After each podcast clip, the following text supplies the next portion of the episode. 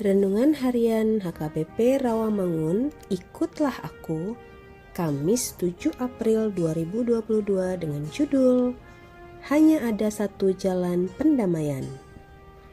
Bacaan kita pagi ini tertulis dalam 2 Timotius 2 ayat 1 sampai 5 dan bacaan kita malam ini tertulis dalam 1 Korintus 15 ayat 20 sampai 28 dan kebenaran firman yang menjadi ayat renungan kita hari ini ialah 1 Timotius 2 ayat 5 yang berbunyi Karena Allah itu Esa dan Esa pula dia yang menjadi pengantara Allah dan manusia yaitu manusia Kristus Yesus. Demikian firman Tuhan.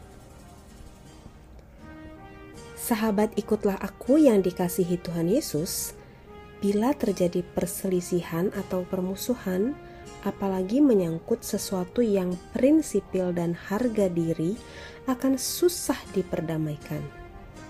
Dibutuhkan mediator untuk mendamaikan. Mediator ini boleh saja sahabat atau keluarga, bahkan tidak jarang profesional atau pengacara yang harus dibayar. Tapi bagaimana jika yang bermusuhan adalah Allah dan manusia? Jika yang berseteru adalah saya dan Anda dengan Allah, apa yang boleh kita perbuat? Siapa yang bersedia menjadi pendamaian kita kepada Allah? Apakah kita sanggup untuk membayar seseorang untuk menjadi pendamaian kita sesuai dengan standar Allah? Hal yang sangat prinsipil memisahkan kita dari Allah adalah dosa-dosa kita. Allah kita adalah Allah yang sempurna, kudus, dan tanpa dosa. Dalam keberdosaan, tidak ada satupun yang boleh mendekat dan berkenan kepada Allah. Maka, kita membutuhkan perantara yang mampu memenuhi standar Allah sebagai manusia tidak akan pernah sanggup kita bayar atau kita beli. Namun, ada berita baik bagi kita.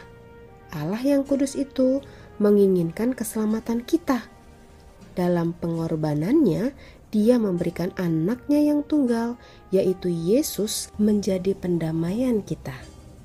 Hanya Yesuslah yang sanggup menjadi perantara kita yang memenuhi standar Allah dan tanpa bayaran apa pun dari kita.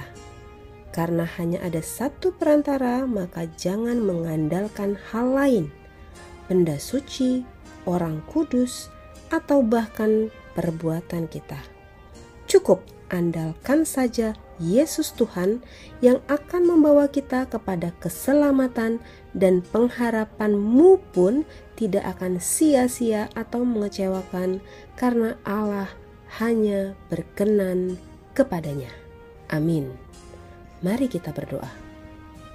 Kami bersyukur atas anakmu yang tunggal itu menjadi keselamatan bagi kami.